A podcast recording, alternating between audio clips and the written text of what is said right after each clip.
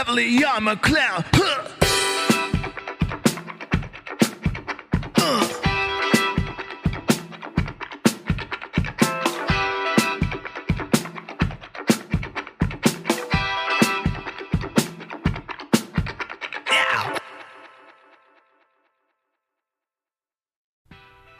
This episode of the Bitcoin Echo Chamber podcast is sponsored by WTF Happened in 1971.com, the economics meme taking the world by storm where all of us are trying to find out the answer to what the heck happened in 1971. WTF 1971 also has a merch store now. You can find it at WTF 1971.creator spring.com. I'll post a link to that down in the show notes if you want to check it out. Thanks for the support. Nice. Um, and we're recording. We're recording, and let's go live. Hello, YouTube, Bitcoin world. The current time in Moscow is 2596. Ben, there's a strange temporal anomaly going on over in Moscow right now. You seeing this? Um, no, Colin. Um, why don't you fill me in? Well, normally time goes up to 2359 and then it rolls over. Mm-hmm. But some reason the time just keeps going up over in Moscow. I don't know. Someone we should get our best people on this. Uh, yeah, I'm gonna I'm gonna get on the phone with uh, Einstein and figure out what's going on with that time dilation there, sir. I'll get back to you with an update next week. Okay? Einstein or Weinstein? yeah, yeah. Well, I think it's gauge theoretic, but it also ties into um, you know Einstein's uh, theory of special relativity. So we'll we'll have to consult both sources. Interesting. Man, man, I can't pull up like the YouTube comments without freezing the stream. Oh well. All right. Well, you have a, a weather report for us, don't you? I do. Yes, yes, Colin. Let's go to the weather. Um, so today, uh, we're we're looking at the mempool here. This is uh, the three month chart. Um, you can see well, last week there was a very large FUD front building, and you can see that built into some really um, strong cumulonimbus uh, that's uh, created a lot of high transaction fees. But surprisingly, you know, I wasn't sure how this was going to go. Zooming into the one week chart here, um, you can see these things really got up into the uh, hundreds of sat per byte. And I was, uh, I was, I was not too bullish on, you know, being able to do some, uh, you know, maintenance of my wallets and stuff this weekend. But uh, luckily, uh, it looks like that has just absolutely cleared out to clear skies here for the weekend. Um, I sent a 30 sat per byte transaction yesterday, and it look you can see just cut right into that 30 sat per, per byte transaction. Just scrolling into the 24 hour here, um, you can see it's definitely on its way down. So um, that that FUD front has definitely kind of moved on, um, at least for the weekend. You may see um, a little more storm front next week. Um, but you can definitely get some relatively cheaper uh, transactions through this weekend if you have a little bit lower time preference, Colin. Um, yeah, back to you. That thanks, Ben. That that was a great report, and luckily for us, I have a fantastic time preference. Um, it's extremely low. I literally don't even eat anymore. Boy, Ben, nothing happened again this week. What are we even? No. What are we even going to talk about? Man, Yeah, it's just uh, there's nothing going on. Um, Bitcoin you know. is dead, so we're gonna have to Right. move on from that. yeah, I just I just sent it to my boys that we should pack it up and and just just just go home. I think. I'm gonna need to rename the show the Bitcoin Echo Chamber. We'll have to rename it like the Ben and Colin show We could could we make like a fiat money podcast? Do you think that would that would go over well? like add like the Fiat Echo Chamber. would be like, yeah, we'll be toxic fiat maximalists, you know? Yeah, yeah, just like ardent MMTers. Mm-hmm. Yeah. We'll, we'll link up with Stephanie Kelton and we'll do um like a we'll we'll rebrand WTF happened in 1971 and like we'll I don't know how we'll frame it, but we'll, we'll brainstorm with Stephanie. We'll just have to spin all those charts to make it seem like it's good. Yeah, yeah. We'll be We'll- fair fair weather podcasters, you Talk know? about like liquidity traps and Mhm. um, there's got to be ways that we can make it look like um, massive wealth inequality is a good thing. Yeah, I think so. Um, I don't know if that's a good segue into uh, Lyn Alden had another great report this week. Um, that man, like I don't I don't know if I could do this any justice, but um, there was some amazing charts on it. So uh, if you guys don't follow Lyn, um, highly recommended. She just everything she writes is is really it's it's well balanced. You know, uh, you know she's definitely not like a Keynesian, but she she uh, she she does a great job of explaining kind of both sides of things. I think, but um, some really interesting points I just want to make because you know Colin and I were talking about the uh, the long term debt cycles and kind of Ray Dalio um, stuff a long time ago, and she's really showing us these echoes of you know 1929 kind of thing. Not that I'm saying a giant you know 1929 style crash is coming, but just that we're seeing similar echoes of in the banking system. And so, like this one uh, was something I shared in the Discord last week, and she put it again on this chart, uh, on this on this writing. And this is just to me absolutely staggering. So these two lines are the basically the percentage of bank assets in both treasuries and cash balances. And even put together, they're at like very historic lows. I mean, banks don't hold cash is what I'm saying. So like big surprise, you get a banking crisis. Um, also, she was talked a little bit about inflation. You can see producer price um, inflation is coming up to 6.17 percent as of the time of that writing. Um, this is really interesting as well. This is much more longer term chart. It starts in 1960, goes all the 20, 2020. You see the federal funds rate. Um, you can obviously see 1971 right here, in case you're wondering. Um, so you can see everything starts to get crazy. Big surprise. Total debt as a percentage of broad money supply, which is new and I hadn't kind of seen framed that way before. Hmm. Um, very interesting. This is another one that echoes 1929. Um, this just kind of shows us more that she, she also went through a really interesting thing that um, it, at different points in this uh, debt cycle, um, that we could deal with inflation in different ways. Like, for example, in the 1970s, because this blue line was so much lower, meaning the debt as a percentage of how much money is in the system was so much lower that they fought inflation via interest rates. But we can't do that now because the debt is too high. We we actually have the opposite. The interest rates are very low, right? Um, so now they're fighting uh, inflation um, in, in other means, right? So it's it's I don't know. It's just it's really fascinating. She has a really great look at it. Um, this is showing you kind of that echo uh, where you can see here's back in the 1920s and here's today. You can see these these two come up a lot and they go down, and now they're both coming up a lot. So um, down here, um, these these banking crises, boom and boom.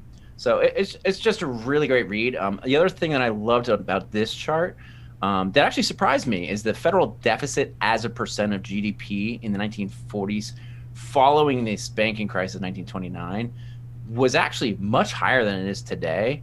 Um, I don't know if she's suggesting that it could actually reach those levels, um, and if it did, um, you know that would that would spell in, inflation. Um, I think so. Uh, just really fascinating stuff here. I think that's yeah. I think that's the last one I had for that. So uh, I don't know if you want to add any comments on that or whatever, Colin. But um, I mean it's. I think Lyn is a phenomenal thinker. Um, pretty good, like a really good writer too. Like I, I love her piece on um, Ethereum why she's not so interested in Ethereum. I think it's a really good um, no nonsense breakdown, right? Like it's it's not charged with any emotion. There's not really any mudslinging. There's a lot of things you can talk about Ethereum that she didn't even need to get into in that article. Um, a lot of you know like intrinsic problems beyond just the technical failings. Um, and then I don't know, man. Like I, I don't know. I don't understand a lot of the stuff that she talks about nearly as well as she does. Like just because I'm such an ardent Austrian, and because I focus on the um, the business cycle theory, you know, popularized by Mises, and I, have been reading uh, Rothbard's America's Great Depression lately, and that book is just. Um, did you see that thing that I tweeted yesterday where I was like, once you internalize the Austrian framework, you can deduce something a priori, you can look at something and say, I think this because X, Y, and Z. And then 18 months later, you'll pull out a Rothbard book and read that exact same thought, even though you kind of came to it independently. It's really amazing. I, Yeah. that was a kind of a tangent there that I went on, but No, no. I mean, and I totally agree. And I think you know we've talked about this before on the pod that you know we find the same thing happening in the Bitcoin space um, because Austrian economics, you know, we call it like a superpower, but it's just because it's like logic and it's like a very uh, rigorous type of logic at looking at you know human action and how it responds to incentives and such. And and now we're kind of seeing that same um, thing I think play out in the in the Bitcoin space. You know, Robert Breedlove and, and other uh, entities coming up with very similar arguments. Um, it, The- it just makes sense because it's just logic, right? does Lyn consider herself an Austrian? Do you know? Um, I don't think so. Uh, like as a as a diehard, you know, because Austrians tend to kind of reject Keynesianism, and I think the reason that she doesn't is because she has her foot so into the um, traditional investment world. I don't want to put words in her mouth. I love Lyn. Um, that she just, you know, it's it's almost like the Jeff Booth presentation of Austrian economics, where it's it's it's a very logical view that's not really, you know, it's not dogmatic in any way um, but it is it is Yeah. easily digestible by any audience i think so no, I agree. does that make sense Yeah, and I don't know. Like, it's it's pretty possible that a lot of um, her her core beliefs line up fairly well with uh, Austrian economics, whether she'd call herself an Austrian or not. well Uh, I, I think one thing i'd say about lyn is she's much more descriptive rather than prescriptive and i think that is an important point to understand that her goal um, in her work is to help investigators navigate um, a, a relatively you know treacherous and changing waters of, um, of of the financial landscape because so much of what I think you know the, the problem with investing is it's it so much relies on federal policy. So I think she tries to help people hedge that, and and thus the Austrian economics isn't necessarily an important part of that because it's not depending on you know a sound monetary system it's depending on an unsound monetary system so she um, explores different avenues of Hmm. how different effects you know what i mean i'm i'm, I'm Well, and and I look at those th- like I feel like you and I look at these things a little bit differently, or maybe maybe you don't. Maybe I, I don't I don't want to speak for you. Um, but like you know, reading reading Rothbard's America's Great Depression, you know, one of the things that he hits on is that um, consumption doesn't stimulate investment. It's it's actually the other way around because consumption is not saving. Saving is what stimulates investment because then there's more capital available to be deployed into it investment consumption consumes capital right it, and and yes like there's there's profit to be made but it's it's different than um, this this Keynesian idea that we have of consumption is good for the economy is just a backwards way of thinking about capital and when you frame it like that and like looking at looking at things like GDP right well I mean I think I think we could all probably agree that GDP is kind of useless but we use uh, that's the thing about like our site, right? Is that we use all of these traditional um, financial metrics that are popular. Like it's like it's their data, right? Like I think CPI is a joke, but I'll happily throw a CPI chart up there that shows that their system broke in 1971, and that's when it started going off the rails by their own metrics, right? Even though the met the books are cooked and the metrics aren't very good at displaying anything useful um, we can look at that on a macro trend and say like, well, something weird happened. Does This that is the make sense? What I'm getting well, at there? But that's the problem between like the conversation between the Austrians and, and the Keynesians is that Keynesian, you know, you just made the claim like, oh, but inflation doesn't, you know, it doesn't stimulate the economy. And like, if you look at data, Well, it but looks but like it does, though. It- right? It, does It, though. it does st- stimulate the economy, but like at what cost is like Right. what an Austrian would say. It- and in the long term, future productivity, future investment, future It's like- savings. it's like draining your bank account right to like you know buy a new car kind of Mhm. thing when really you know you might want to be saving for an uncertain event right like that's you know and I, so I, th- it's it's it, it is it is tough to kind of bridge those divides because I, I sometimes argue with keynesians and there's just an impasse sometimes that it's yeah, and that that's the thing is like debt expansion and inflation, in, in inflationary debt expansion, I guess I should say. It does um, spark more growth. I guess you I guess you could say it that way. Like with the metrics that they use. Like yeah, I'm not here to argue against that. But what you're doing is bringing forward productivity from the future, bringing forward consumption from the future you know, rather than the other. And saving is the exact opposite. You're delaying consumption today, you know, to save it for the future. And that's how investment happens as capital um, Accumulation. is deferred in the in the present based on you know the order of time preference and then it's saved for the future and used to do great things. And that's you know why we see this weird collapse of so many things beautiful in the modern 21st century is because you know like we have these buildings that are built with fiat right? They're they're not cathedrals anymore.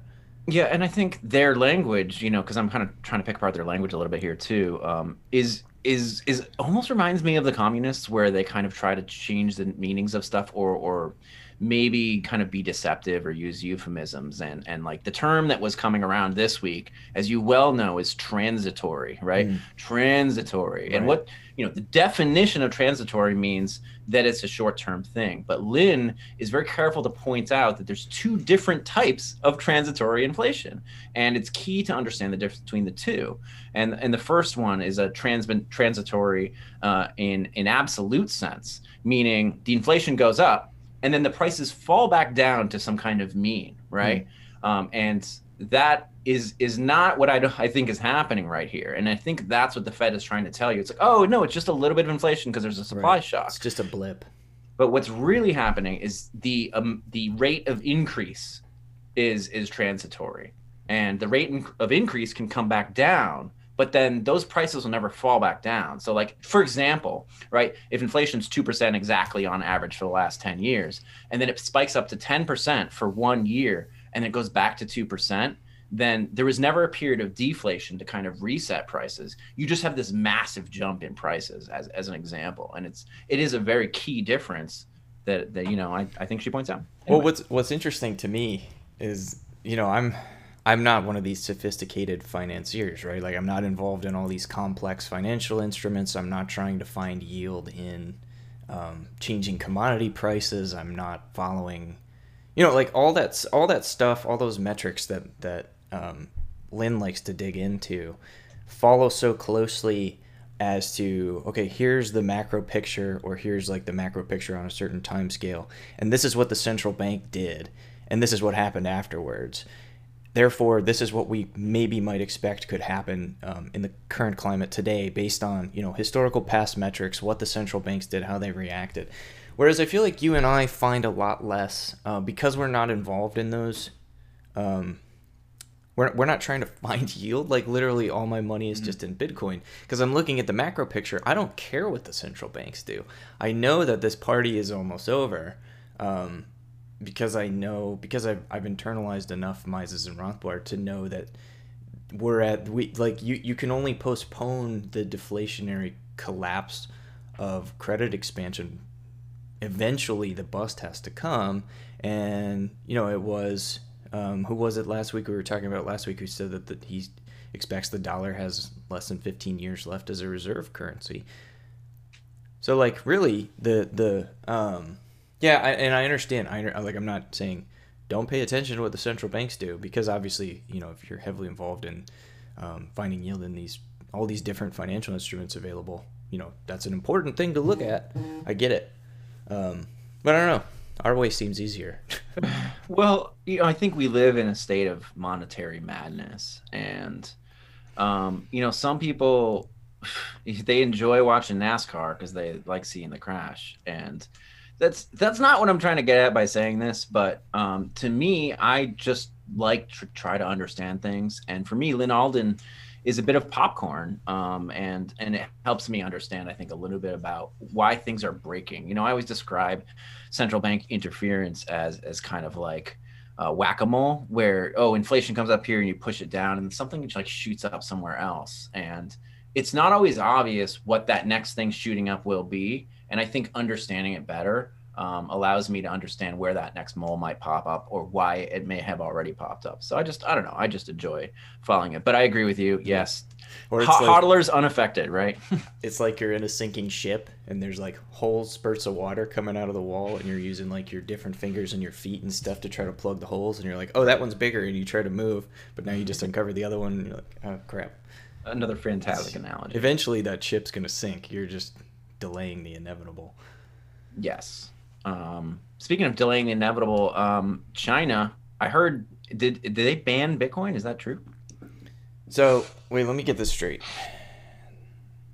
China banned. All right, first of all, I did some intelligence. Wait, where'd you go? You just like disappeared. Oh, okay. You screen share. Um, I gathered some intelligence around the office water cooler the other day, and China absolutely did this because they banned because they banned Bitcoin. So that is what happened. Okay. Um, and now you know, like we got all these people talking about how Bitcoin is dead, like because it needs bigger blocks. Um, what year is it? what year is it? Where Bit- China's banning Bitcoin, we need bigger blocks in Bitcoin. Like it's it's 2017, right?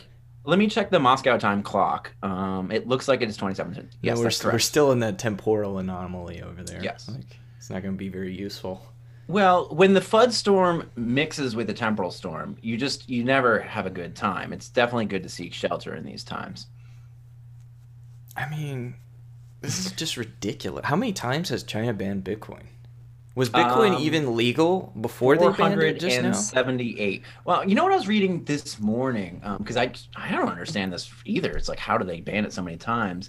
It sounds like they never really unbanned it. They just keep banning it over and over. Is it again. like a provincial thing? I don't, I don't know. Um, because mining is still the biggest. You know, it's like their biggest export at this point. And- so. What about this like 4chan post floating around? It's like a screenshot of a 4chan post of some guy claiming that they're dumping tons of Bitcoin and that and then there was that other one about how they were saying they were squeezing out some hyper leveraged whale Yes. and that's why the price it's just I mean like yeah maybe that's legit. I don't know. Why? I think my take on that is a Moscow clock is what right twice a day. Um, that you know to be like somebody said something on 4chan that was true, and everyone's like, oh, somebody said something on 4chan that's actually true, right? Like that d- aligns like- with the prediction. it's like QAnon. like- yeah, I mean, there's like. I'm sure there's a billion of those posts that weren't true, right? Yeah, and that, throw that enough shit at the accurately predict sticks. the 30k. I don't know, I, but I will say, dude, like, you have to admit, there's been a, noticeable amount of coordinated FUD in like the last week or two for sure. from big people who were probably involved in some way, shape, or form, whether they know it or not, um, with coordinating this downward price action. And it, honestly, like to me, this just looks like a coiling spring. Um, I think it's it's it's a good thing. Like Yeah, I you- don't, I got a lot richer in the last two weeks. You, you could say there were um, gyrations in the uh, media sphere. Did you see that post? No, Oh, really? Oh, I thought that's what you were I did see the to. Pope was tweeting about it. Okay, so Jesse Powell um, cited two, four, six, eight, 10, 11 different publications that all had the term gyration in describing the Bitcoin crash, including Coindesk, uh, Coindesk, Fortune, FX Empire, um, Economic Times, Liverman, Bloomberg, Reuters, uh, Business Live. Oh, it was more than 12. Sorry. Um, FX Empire, TheWeek.com, Investment Magazine. You get the point. FT. They all had the word gyrations in it, which is really weird word Yeah. to use in a Bitcoin crash article, but like all within you know 24 hours. So uh, coordinated. I don't know. Maybe I don't know, man. Like weird. it, it is possible. You know, somebody somewhere was trying to squeeze out some like the whole maybe the 4chan story is true. I don't know, but it, regardless of that, like some there's clearly somebody dumping for whatever reason.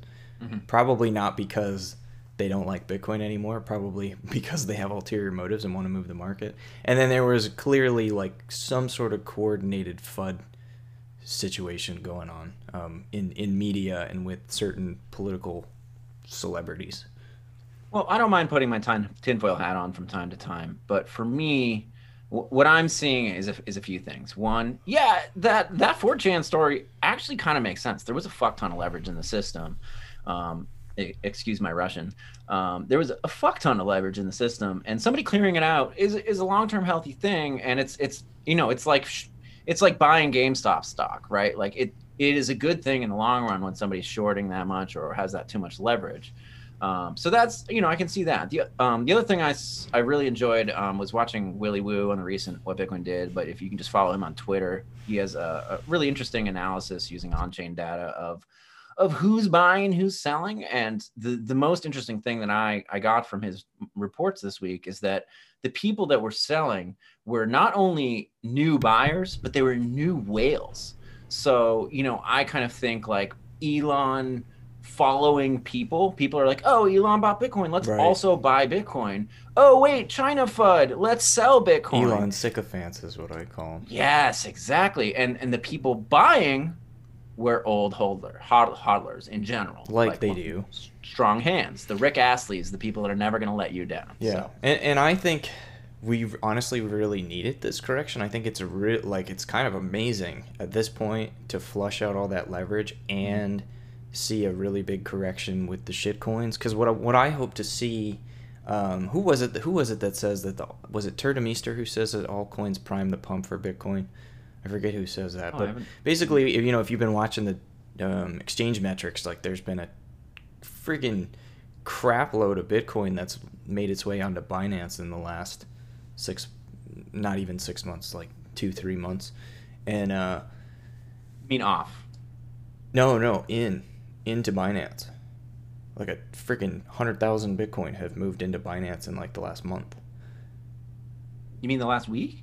No, Would- On net, on net, most cha- exchanges are are losing Bitcoin. not Binance, not not since the altcoins started pumping.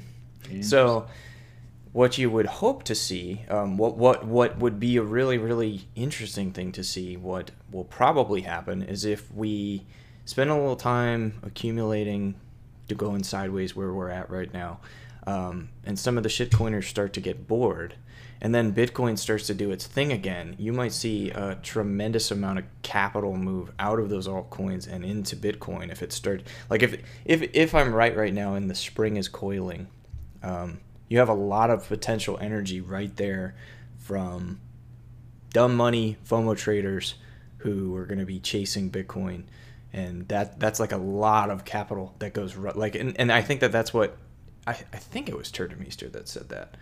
Um, I don't know, but that's an interesting thing to watch. Um, but it, one thing's for sure, like you you can't keep having this situation where people think they're gonna buy twenty thousand Doge and retire in two years. Like it's it's so ridiculous. Some of the conversations I've overheard in the last few weeks have been so silly. There's there's already been a massive correction on the Doge price, um, whether it's in USD or Bitcoin. Um, I, I it, it, it's it, it already looks like a pump and dump, whatever whatever happened. So um, I the vast majority of those, like the top ten tokens, they're worth like fifty billion dollars right now. yeah, the illiquidity of these things is it, it's hard to even articulate. It's Um, insane. Hey, just on this this whole energy FUD Elon thing, um, I just wanted to give a shout out to my um, my buddies uh, Brad Mills and Jamie King are working on um, a short film. They've got some good names already working. You know, they got Nick Carter and shit. Um, and uh, if you want to donate to their project, I just tweeted it out a little while ago. Um, help these guys out. They they took a took a bunch of Bitcoin donations right before last week. Um, so it, it cut into their budget a little bit this week, um, but I, I know that they're still moving ahead with production. Um, they've got a good team. They got good people behind the scenes. Um, I, I'm I'm not really well involved with it. I just uh, I am help like kind of following what they're doing and, and helping a little bit on the edges. So definitely recommend helping out with that project. I think it's going to be good. We'll keep an eye on that. Um, oh, you know the other thing too, the interesting thing about now that the everyone's paying attention to the energy FUD, and now we're having 2017 block size debates again, and the price is tanking because the Bitcoin is dying. Taproot's just gonna like sneak in. Like no one, no one is paying other than Bitcoiners is paying attention to Taproot. Like we're talking about one of probably the biggest protocol level upgrade that's ever happened. I mean, maybe you could argue like Segwit was was bigger, but I think Taproot Seg- Segwit was was like a fundamental change, but I feel like Taproot is more more of a robust change. Like it's going to enable, and maybe that's wrong, right? Because you can't have Lightning without Segwit and all that. But um, Taproot's going to really change the game, and looking it's looking more and more like like the signaling thing might might play out like we hoped. Yes, uh, yeah. Taproot is is incremental in a lot of ways, but it's incremental in a lot of ways, and it is very good long term for Bitcoin. And, and Bitcoin at this point kind of desperately needs it. And it's it's funny because Marty Bent has been talking for like a year about how let's just get Taproot in and then just ossify Bitcoin, right? Mm, like, and yeah. I can almost see that. I, like I Schnorr signatures. well, Schnorr signatures is part of Taproot. Is it? Aggregated signatures is probably what you're referring to. No, I was thinking of Schnorr, but I don't know as much about it as you apparently. Right. So Taproot enables Schnorr, right? You right, but it's a separate implementation, isn't it? I don't know that it's a part of the Taproot upgrade. Maybe it is. I don't know. it's a part of the the BIP that's it's being presented as part of this Taproot upgrade. Okay. Schnorr is included in it, right? Um, you need Schnorr signatures to, to do all the cool stuff with with Taproot. Like that's it, it really is part of it. Like the Merkleized as uh, Mer- Merkleized abstract syntax trees, the MAST, M-A-S-T, which you know hides all these spending conditions from everybody by just making everything look like the same, you know, transfer from one party to another. All that stuff is built into Schnorr signatures, from what from what I understand. Um, but yes, I was calling it in the middle of the first epoch that it looks like it'll probably be the third epoch. And if you just kind of, I mean, it's not hard to do if you just kind of look at the tra- trajectory of which miners are are signaling. I think it's a little around 80% right now, but Taproot.watch just added the potential um, mining miner signaling, which means like if Binance Pool only mined one block that was green, we'll just we'll show you a separate metric where Binance is 100% green, and thus that that is at 95% right now. So if every in theory, if every single pool that signaled at least one block signals all their blocks next time, we would already cross 95% going into this next epoch. So it's it's very likely the third, and if not the third, I I'm very bullish on the fourth epoch. So I think maybe it's gonna start- happen, and it's gonna happen, and no one's even gonna notice it because they're too distracted. I mean, not that it not that it even matters, like like they'd be able to affect it or anything, but um, it's just interesting that like such a huge thing is happening in Bitcoin. That's that's gonna be great for privacy, you know, great for uh, helping on-chain scale a little bit better, and just none of the pundits are even paying attention to the biggest one of the biggest um, what would you call it like protocol level changes ever in bitcoin it's amazing Yeah. The only other one I know that I, I I'm probably going to say this wrong. Um, so if Nadav, Nadav is watching, um, he'll probably scold me later. Um, is adapter signatures, which I think we need for PTLCs, which are point time lock contracts, instead of HTLCs, which are hash time lock contracts on the Lightning Network. This solves a number of issues. Um, that would be another really important upgrade, which I don't think is included here. So that's another one to watch out for, I guess. Anyway, um, kind of nearing the end of my list here, Colin. Uh, we had that. Oh, you put that great thing in the Discord the other day.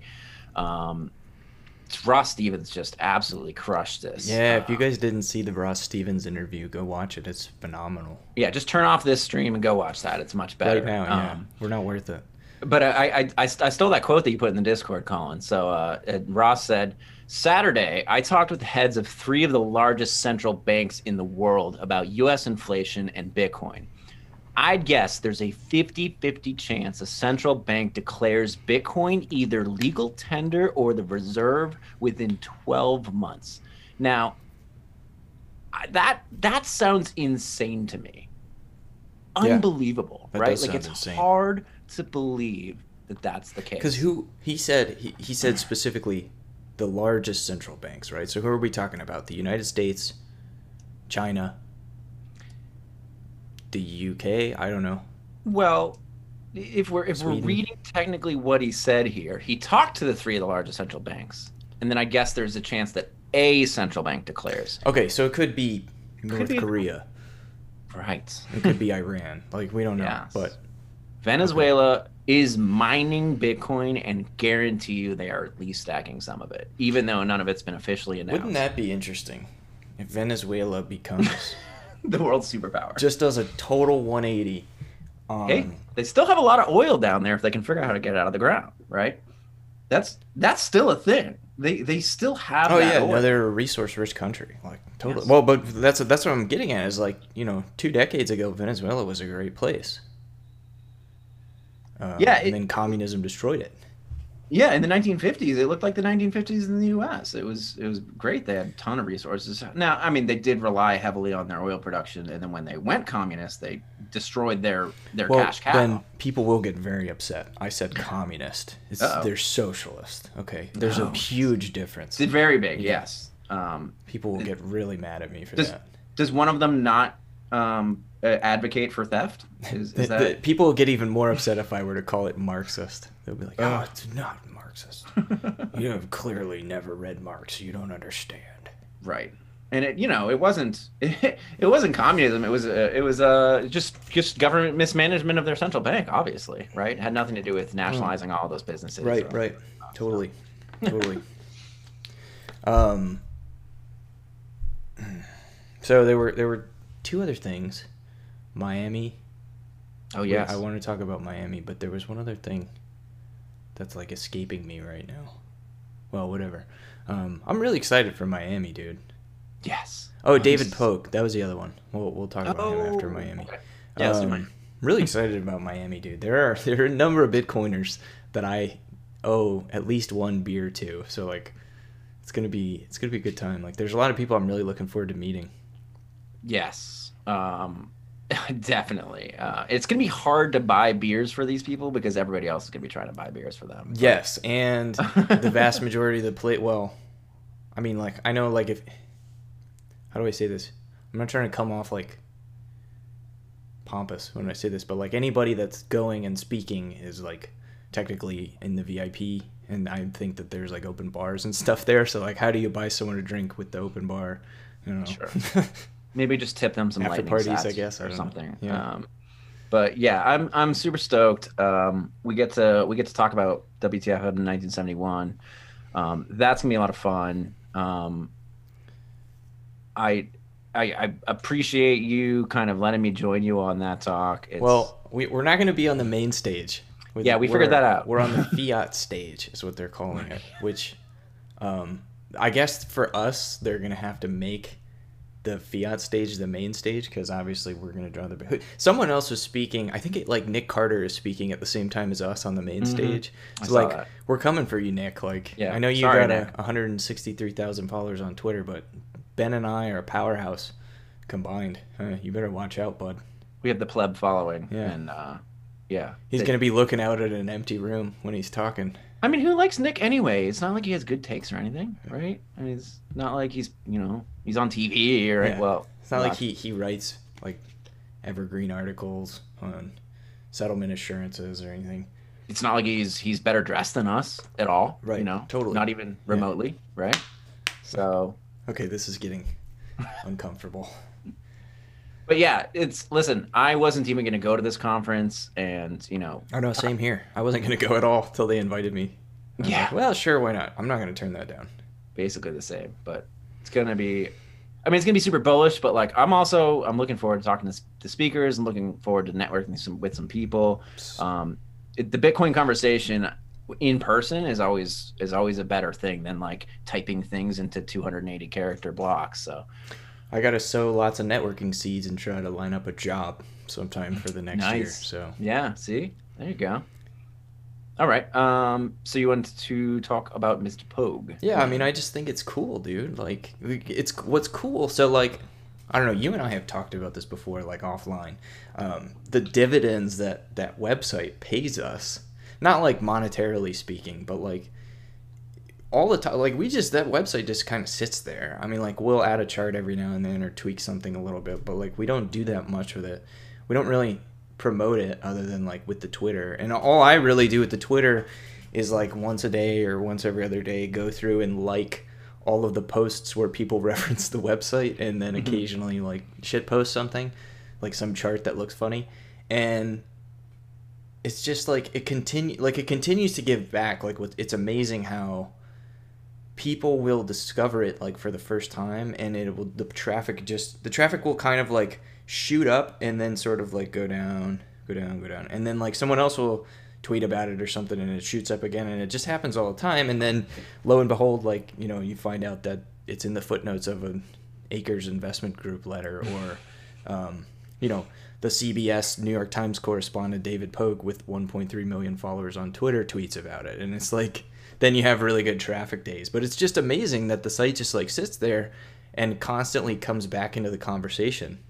Yeah, and it was funny because um, I actually didn't realize I was replying to David in in in the replies in that thread. Somebody had posted a video from Mike Maloney saying, "Hey, if you want to like," I think he he was looking at the website and was going on a little bit of a self um, Socratic self discovery, as you like to say. And then he said, "Hey, if you want to learn more about like the money system or something related to this, you should watch this Mike Maloney video." And I said, I replied to that comment saying you know Mike Maloney did an entire hour hour and a half video on just the website explaining each chart individually, right? And he it was David Pogue that I was replying. I didn't even see that it was just him also in his comments. And he DM'd me my personal account saying, "Oh, like huh, I didn't know about that video. That's really cool. I guess I guess David or no, I guess Mike Maloney must be a friend of the the guys who made the website." And I was like, "No, he's not. I know because I co-created the website. I also just sent you a DM from our Twitter account, and he, I, I, I, I did say, hey, listen, if you ever want to have a chat or if you have any questions, please reach out to us. But um, he did, he did divulge to me that that website had um, had been a lot of really cool conversations around his dinner table, which I, I thought was interesting. That he's, you know, he's sharing with his family too. He's like, hey man, look at this. Like, what what happened? And that was his tweet too. Instead of saying, hey, look, it was the end of the goals or, or anything like that. It was, just Ronald like, Reagan. Yeah he was just like, "Hey, what happened, man? It's it's, it's cool." So I, well, I, that I, was that. That's the whole point, right? To just get people asking the question, mm-hmm. right? It's not about like you know, I'm I'm fine with forty percent of the people who see it using it to try and push their own political narratives, and the other thirty percent of people who see it saying, "Oh, it was computers, or it was AIDS, or it was." The change in the music industry, and then the other ten percent are like, "Huh, this is really interesting." I don't know what happened. I need to learn. I need to ask more questions. Those are the people that that we're trying to hit, right? Yeah. So uh, it's just it was just cool to see, you know. Yeah, seemed like a cool guy. Um, definitely, definitely hope he reaches out to uh, have a chat with us. So that'd be pretty yeah. sweet. I, I I don't know. Maybe like we need to do a better job like trying to network because journalists. Um, maybe we need to like kind of like come up with a story to tell or something because journalists that's their job, right? To tell stories. So like a couple guys create a website with a bunch of charts on it and it gets really popular might make a really good story. I don't know. Um, yeah, but you know you can't come on too strong. I was just like, hey, listen, man, if you ever want to have a chat. You know. Speaking of which, I like your shirt. Oh yeah, thanks. Is this coming on too strong? Maybe just a little bit, but uh, so like we're gonna wear those at the conference so that people can easily pick us out and then what I what I think we're gonna do. Do we? Do you still want to try to sell those? Yeah. Um. Maybe I mean, like, why not? It's... Maybe like at the conference we'll launch the link to buy them, but I don't want anyone else in the conference wearing them because I need yeah. to be able to track you down. right. Very easily. in a sea so. of people. Um it's it's not like hey we want to make money it's that we probably can turn up the conference and people be like i kind of want that shirt too so um, we were just like let's just throw it up on our website and because the margins know. on selling t-shirts is like a dollar or two dollars yeah. or something like so. it's not so much to make money as just like it's kind of a cool brand representation of the website it's just like it's like one of those things where like we feel like people might want one, and if they do, we'll we'll make them available. Because Ben originally just made them like for us to wear at the conference, but I've already I shared the photos you sent me of it with a couple people, and they were already asking like, where can I get one? yeah, it'll probably be like around twenty bucks too, which is a lot of money to pay for a T-shirt. So, um, but hey, we'll make them available eventually. There's a little bit of a little little little artism in there, but not not a whole lot. All right, what time is it? Uh, it is 2000 o'clock. You're not helping. All right, we got like 20 minutes. Is there anything else to talk about? Should we end early? Uh, we can end early. I got some stuff I got to do anybody today. have any questions? Is there anything I, in the? I always believe in, in making content when you have something good to say, uh, we don't just, just like yeah, ramble on for BS. 20 minutes. True. All right. All right, guys. Um, we'll give you an extra 20 minutes of your morning back. You're welcome. Uh, invest it wisely. Go watch Ross Stevens. Yes. And we will. Oh. And and and uh, and and check out Jamie King and um, Brad Mills' um, film project as well. And uh, if you're coming to Miami, hit us up as well. We'll come go have a beer or something. Yeah, looking forward to it. All right, guys. See you next week, hopefully.